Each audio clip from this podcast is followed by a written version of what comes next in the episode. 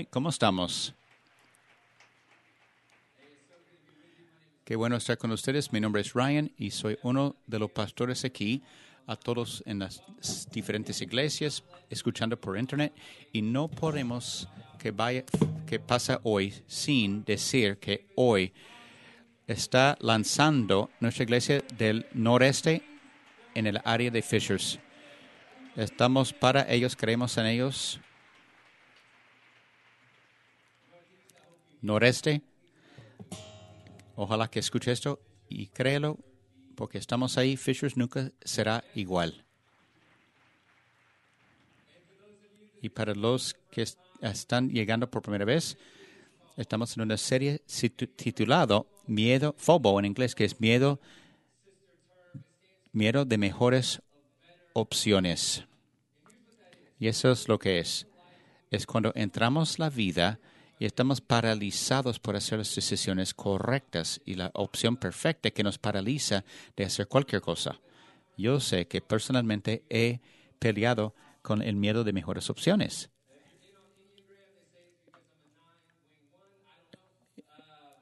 Lo que sé, si tú me dices lo que va a hacer, estoy bien. Pero cuando estoy bombardeado de opciones, no sé qué hacer.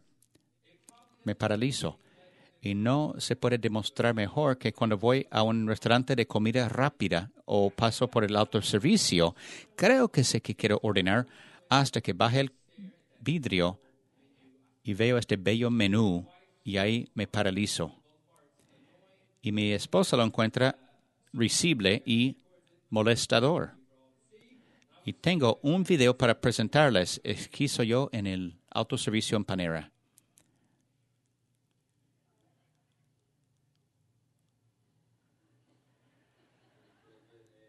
Quiero un...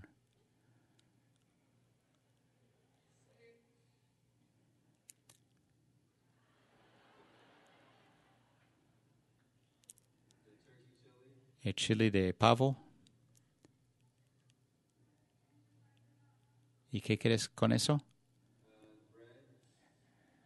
Uh, el pan.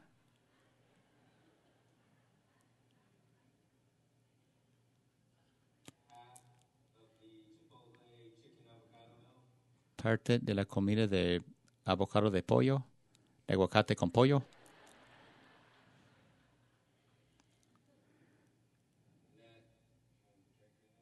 ¿Quieres bebida? Me cansa verlo.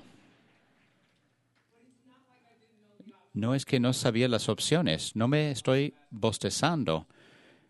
Yo voy a muchos restaurantes de comida rápida. Alguien me dice, un restaurante McDonald's, no pepino, té grande, Taco Bell, cheesy birdie crunch, pinto and cheese, sour cream, con crema. Yo sé que ni sabes qué es, pero es bueno. Yo conozco las opciones. Yo sé las opciones hasta que llegue el peso del menú. Lo digo ahora porque no está vinculado con nada. Pero cuando tengo que tratar con las consecuencias, ¿qué pasa aquí si me equivoco? O tengo que comer esta comida, como sabe lo demás que tiene panera. ¿Qué voy a hacer? Hay este miedo que con que vivimos cuando nos vienen las opciones. ¿Cómo hago la decisión correcta? Y para muchos de nosotros puede ser un término nuevo, pero no es un miedo nuevo. Si vuelves al comienzo de todo, lo que vas a encontrar en el génesis de todo es el miedo de mejores opciones. Quizás has escuchado la historia que desde el principio Dios creó todo y todo fuera perfecto y bien. Y creó a esas dos personas, Adán y Eva, y dijo, quiero que tengan todo. Puedes tener todo. Pero una cosa, todos los árboles y frutas, todos los animales, todo es tuyo. Pero una cosa no es opción. Y esta historia es muy corta. Vemos en un momento una conversación, ese serpiente que representa el diablo, tiene una conversación con Eva y todo cambia en un momento. Miedo de mejores opciones. Vemos eso en Génesis 3, 1 a 6. Pero la serpiente era astuta más que todos los animales del campo que Jehová, Dios, había hecho, la cual dijo a la mujer, ¿conoce Dios os ha dicho, no comáis de todo árbol de huerto? Y la mujer respondió a la serpiente, del fruto de los árboles del huerto podemos comer, pero del fruto del árbol que está en medio del huerto, dijo Dios, no comeréis de él, ni le tocaréis para que no moráis. Entonces la serpiente dijo a la mujer, no moriréis, sino que sabe Dios que el día que comáis de él, serán abiertos vuestros ojos y seréis como Dios, sabiendo el bien y el mal, y vio la mujer que el árbol era bueno para comer y que era agradable a los ojos y árbol codiciable para alcanzar la sabiduría y tomó de su fruto y comió y dio también a su marido, el cual comió así como ella. Había tiempo donde sentías bien y en el momento parecía mejor opción y después piensas de nuevo de lo que sabía de Dios o la relación en que estabas o cómo iban las cosas. Y lo que abren los ojos es el concepto. Eva estaba en el paraíso. No es que estaba en un lugar difícil o su pared estaba contra la pared. Y muchas veces pensamos así, que vemos a alguien peleando con mejores opciones o alguien que desvía un poco que están en crisis, pelea con relaciones o con una adicción, tienen un, una relación extramatrimonial y no sé cómo llegan a ese lugar. Yo nunca. Podemos quitar este ruido ahora, matar ese ruido. Vemos del principio. No requiere mal para buscar mejor. Puedes estar en el paraíso, todo puede andar bien y en un momento, en un, una conversación, esta idea de mejor se hace disponible y escuchamos todo de nuevo y hacer decisiones que nunca harías. Es, en esa situación se encuentra Eva, una conversación en el paraíso, tiene todo, pero cree por un instante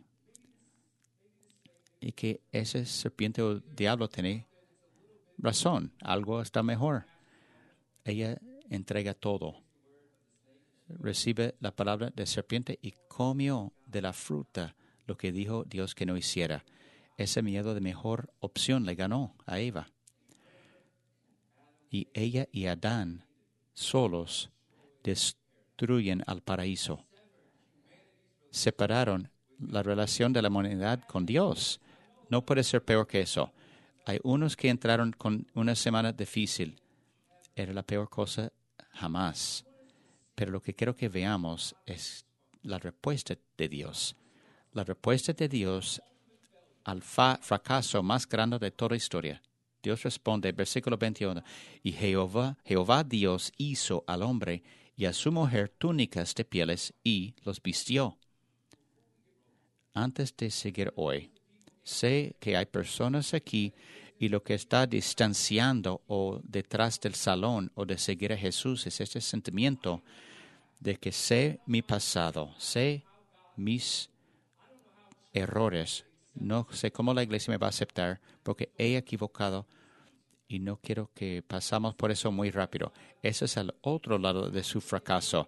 Después de que hicieron la decisión incorrecta y escogieron mal. Y lo que hizo Dios los encontró con gracia. Y quiero parar ahora y celebrar. Este es el Dios que servimos el Dios en que creemos, que al otro lado de nuestros errores, otro lado que nuestros fracasos nos encuentra con amor, con gracia y con simpatía. Y este es lo mismo que tenemos hoy. ¿Y ahora qué? ¿Ahora qué? Porque es una cosa que hacemos la decisión equivocada con la opción de almuerzo. Hay que aguantarlo. Pero cuando llega la cena, acabó. Pero muchos han hecho peores cosas que solo escoger la comida equivocada. Hemos hecho unas decisiones equivocadas. Hay cosas horribles que nos han hecho a nosotros y estamos al otro lado de eso. ¿Y ahora qué? ¿Qué hago con todo eso? ¿A dónde voy? Y puedes sentir que no hay opciones.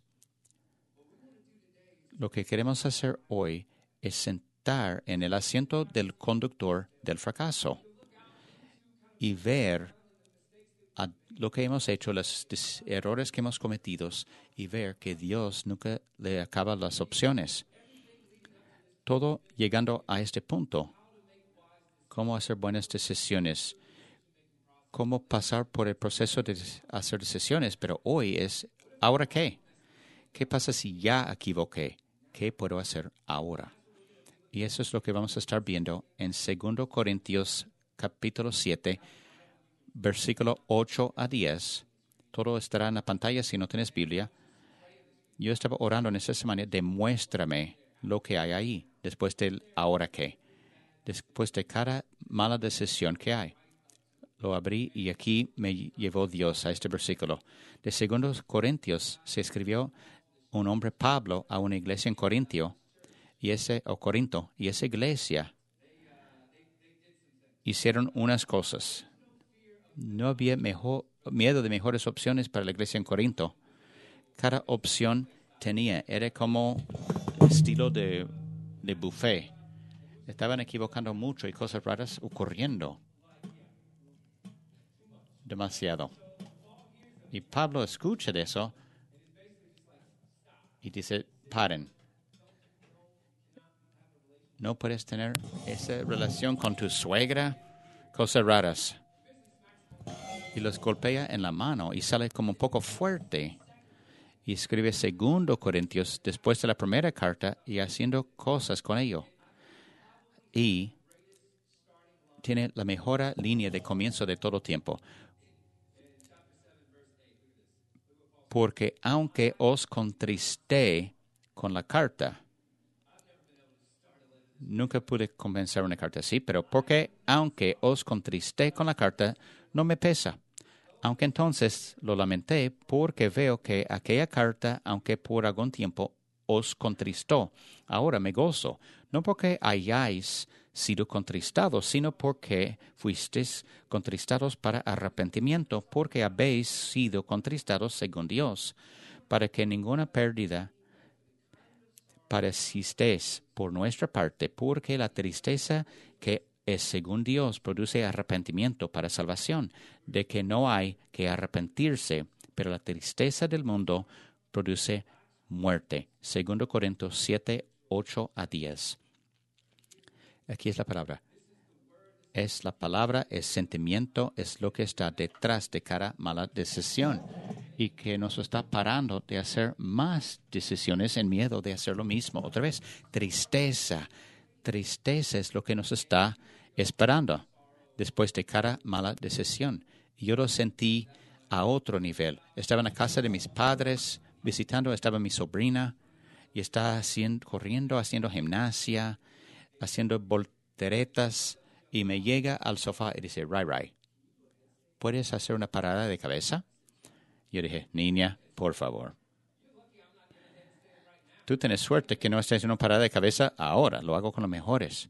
Muévete míreme, llega en medio de la, la sala y a mí me sorprendí a mí mismo. Yo hice tan linda la parada de cabeza. Tengo esa pierna tan recta y, y mi sobrina riéndose, tan entusiasmada, orgullosa de mí, que corre para darme un abrazo. No estaba preparado para ese nivel de amor. Y mientras corrió y me agarró, me caigo no solo caigo, caigo encima de ella, no solo encima, en su brazo. La quebré su brazo. Quebré el brazo de mi sobrina. Es difícil hacer. Más difícil contar a miles de personas que hiciste eso o que hice eso. No pude respirar. Estaba enfermo en el estómago, pensando por todo, tanta tristeza y remordimiento, porque no tuve más cuidado, porque no la dije quedarse en el sofá, darle más instrucciones. ¿Por qué? ¿Qué pasa conmigo? Fue tan pesado y estaba quebrantado. Y la siguiente semana la levanto para llevarle al almuerzo. Mi manera de decir, lo siento, y ella ordena almuerzo. Y al final dice, quiero una malteada. Yo dije, Grace, es tiempo de almuerzo. No podemos tener malteadas. Rompiste mi brazo la semana pasada. Entonces yo miré a la mesera y dije, está loca. Pero queremos una malteada grande de chocolate. Eso es lo que hay, esta tristeza y este sentimiento de remordimiento, resentimiento, que no quiero hacer nada. La tristeza está ahí después de cada decisión equivocada, después de la mentira, después del método que no querías hacer la noche de borracha, la noche sobre la cual no tenías control, pero pasó. Después te explotaste en furor, después de que huiste, porque no lo pudiste manejarlo, pero te quedaste más tiempo de lo que pensabas. ¿Y, y cómo regresar? Y no sabes cómo regresar. Y lo único que se siente es tristeza vamos a sentir tristeza. Si estás respirando ahora, vas a sentir tristeza en el cercano futuro.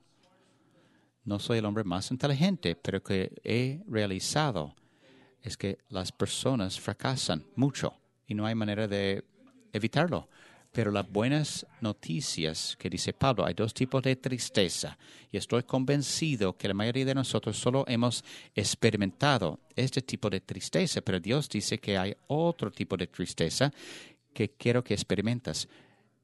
Porque la tristeza que según Dios produce arrepentimiento para salvación, de que no hay que arrepentirse, pero la tristeza del mundo produce muerte. 2 Corintios 7:10. Hay dos tipos de tristeza, tristeza del mundo y tristeza de Dios. Tristeza del mundo es un tipo de tristeza debilitante. En el salón no quieres salir del cuarto, no quieres hacer otra decisión te hace enfocar en lo que hiciste, cómo equivocaste y todos tus errores. Si estás aquí hoy y quieres saber si estoy viviendo en ese tipo de tristeza, puedes sonar así. No me puedo perdonar. No me puedo perdonar. Sé que hice, sé el peso, sé cómo lastimó a otras personas y no hay manera que puedo perdonarme. Ese es el narrativo que está detrás de tu mente. Y tener eso ahí te congela, te paraliza este miedo de mejores opciones. Comenzar por la tristeza que estamos sintiendo, que nunca hicimos nada con ello. Y nos para porque sé, no puedo arriesgarlo. No puedo llevar más peso de lo que tengo ahora. No quiero equivocar. Voy dejar que todo sucede alrededor de mí porque no puedo seguir otra vez. Y si estás aquí hoy, Queremos que sepas que no es que Dios quiere para ti. No es el tipo de tristeza con que Dios te pidió vivir con ello. Vida de esperanza, de perdón, que no hay nada triste de ella. Cada día hay nuevas misericordias y la tristeza es una convicción, no un hogar. Celebramos eso. La tristeza es una convicción, no un hogar. La tristeza nunca fue entendido ser la cosa que te mantiene ahí. No te debía pararte. Es la cosa que te convicta, que llegó dentro de ti y decir, no está correcto, pero eso no es quien soy. Si equivoqué, pasó, dolió, pero tengo algo que puedo hacer con eso. No solo tengo que estar aquí en la tristeza profunda, nos debe mover hacia adelante. Dios habla de esa tristeza de Dios. La tristeza no es una sentencia de muerte. Él quiere demostrar el mejor trabajo que puede hacer por medio de ti. La tristeza de Dios conduce a acción. Es una profunda emoción de resentimiento, pero si haces según Dios, por, con las opciones de Dios, puedes experimentar no remordimiento, porque la tristeza de Dios conduce a la acción. No nos deja solo quedar ahí sentado pensando en los pensamientos, no, nos conduce a acción, produce mucho dentro de nosotros. Y Pablo sigue en versículo 11, dice, y está feliz porque eh, sintieron esta tristeza y ahora produjo tanto en ellos, porque he aquí este mismo de que hayáis sido contristados según Dios. ¿Qué solicitud produjo en vosotros? ¿Qué defensa? ¿Qué indignación? ¿Qué temor? ¿Qué ardiente afecto? ¿Qué celo? ¿Y qué vindicación? En todos os habéis mostrado limpios en el asunto. 2 Corintios 7:11. La tristeza de Dios produce tanto si permitimos. Y es muy importante notar, la Biblia no habla en términos de éxito y fracaso. Es primariamente eh, preocupado con el crecimiento una, crecer a una vida de hacer las decisiones correctas vez tras vez. Pero por la gracia de Dios podemos crecer en nuestros fracasos, crecer cuando equivocamos. Dios dice, por medio de esta tristeza voy a producir algo dentro de ti y crecer en ti cosas que no tenías antes. Vas a tener cosas que no tenías antes porque equivocaste y escogiste volver ahora eres más sensible que jamás, más reverente, apasionado, responsable desde el punto de vista de Dios. Todas las cosas llevan o conducen hacia el crecimiento. Me gusta cómo termina. Dice que has demostras que hiciste todo lo necesario para hacer las cosas bien. Y eso va a ser difícil pero es una pregunta que tienes que preguntarte en esa semana cuando estás navegando esos sentimientos de tristeza. ¿Has hecho todo lo necesario para hacer las cosas bien? ¿Has hecho todo lo necesario para hacer las cosas bien? Eso es lo que nos llaman a hacer. No podemos controlar las cosas. No podemos borrar lo que sucedió no podemos hacer las personas perdonarnos, no podemos volver de cuando las cosas estaban normales, pero lo que nos piden hacer es vivir como en paz con todos. ¿Y cómo se ve eso? Hay un texto que debes enviar, hay una conversación que debes tener, una carta que debes escribir. Y este quizás no tiene que ver con alguien más. Hay muchas cosas que nos han hecho que no tuvimos control, pero sentimos las personas, esas personas ya no están, es para ti. Has hecho todo necesario para dejarlo al lado y hacer algo con ello o sigues manteniéndolo.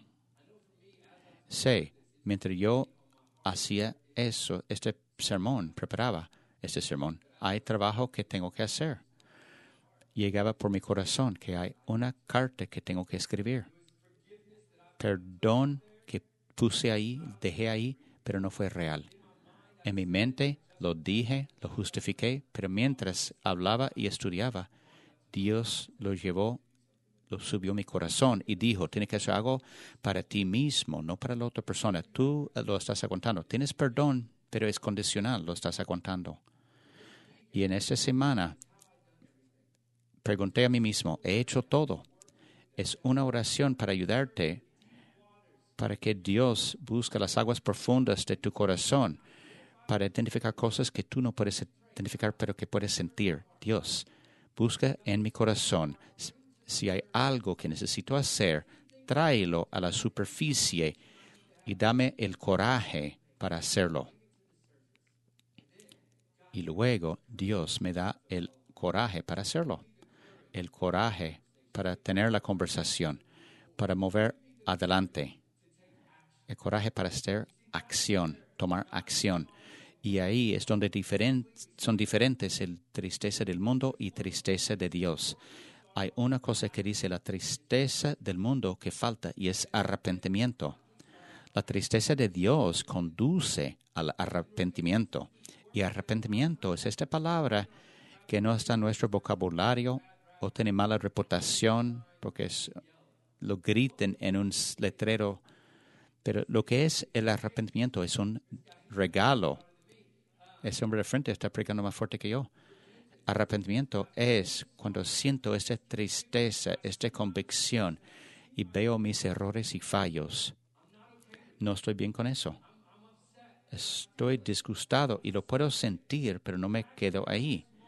Tengo este momento donde puedo no solo ver mis pecados y convicciones, pero puedo es doblar. No quiero eso más. No es la vida para mí. No estoy enfocando en mis fracasos. Es salir de desesperación y hacia la esperanza. No soy mis fracasos y tomar nuestra identidad en quienes somos como hijos y hijas de Dios. Todo eso ocurre por medio de arrepentimiento, que cuando llegamos a este lugar de decir, Dios, entiendo, entiendo lo que hice, dolió a ti, lastimó a otros, lastimó a mí mismo, y no estoy bien con eso, y no quiero vivir con eso. Pero muchos de nosotros no llegamos a este momento de arrepentimiento, de doblar y camar en una dirección diferente. Muchas veces la tristeza es como una cuerda. Si permitimos, cuando pase algo malo, vez tras vez, estamos siguiendo esa tristeza, es tristeza del mundo. Estamos regresando error por error, fallo tras fallo. llegamos aquí y la tristeza del mundo nos llega así, enfocando, tan envuelto que no podemos diferenciar entre lo que hemos llevado y cuáles son nuestros errores. Estamos viviendo con la tristeza. ¿Cuántos de nosotros hemos llegado a ser alguien por una acción que hicimos en la escuela intermediana, ahí somos, es mi identidad. O cuando estaba en la universidad. O llegamos características familiares. Esa era quien era mi papá, eh, así lo hizo mi mamá, así hicimos las cosas. Y la tristeza nos envuelve y estamos tan atados que eso llega a ser nuestro enfoque principal y no podemos pasarlo. Y siempre estamos regresando a ella y nos deshabilita sin poder mover. Pero Dios dijo, hay algo diferente. Esa es tristeza no tiene que llevar o conducir a la muerte o al pecado o quebrantamiento. Pero cuando equivocamos, cuando fallamos, nuestra tristeza nos puede llevar a un lugar y por Jesús tenemos el poder y depende de lo que en lo que enfocamos. Podemos pasar nuestras vidas enfocando en quienes no somos, viendo nuestros errores y fallos. Eso es lo que vamos a llegar a ser, o lo que somos por Jesús, fuera de Jesús, o por medio de Jesús. Tenemos esta habilidad donde podemos llegar a esta tristeza, al dolor, pero en este momento de poder, en vez de jalar toda esa cosa, Dios dice, no eres tú, no eres quien eres no es quien es mi hijo. Desenchufa la tristeza. Hay otro lugar donde puede esa tristeza va de, pecado, a salvación. Dios dice, entrégame esta tristeza, arrepiéntate en dirección contraria, entrégame a mí, dice Dios, esta tristeza y no vas a sentir más el peso de esa tristeza Llévame lo más lejos que el oeste es del este. Quitar ese peso de tus hombros. No tienes que vivir con ese tipo de peso. Dios dijo, vengan a mí todos que están cansados, todos que están quebrantados, y de verme removerlo, limpiarlo. Primer Juan dice, si llegamos a Él, que nos va a limpiar. Si llegamos a Él en fe, va a remover todo. Y eso es lo que tenemos. Tenemos una opción. Llegar a Dios por su trabajo salvadora por medio de Jesucristo, su trabajo salvador.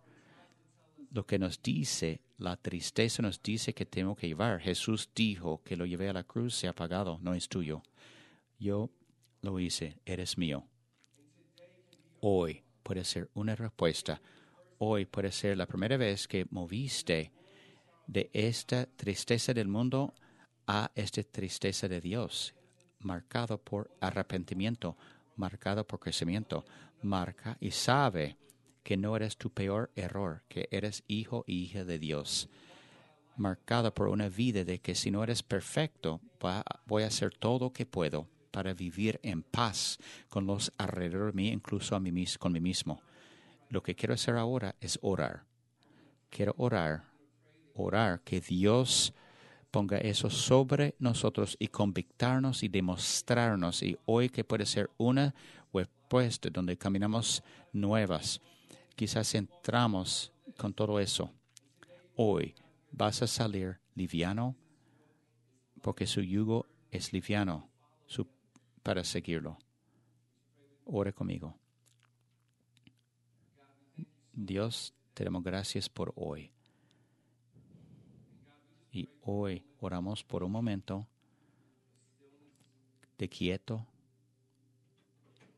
un momento de este trabajo profundo, que puede ser el único momento que tenemos donde no está corriendo el trabajo, no está sonando el teléfono, los niños no están gritando.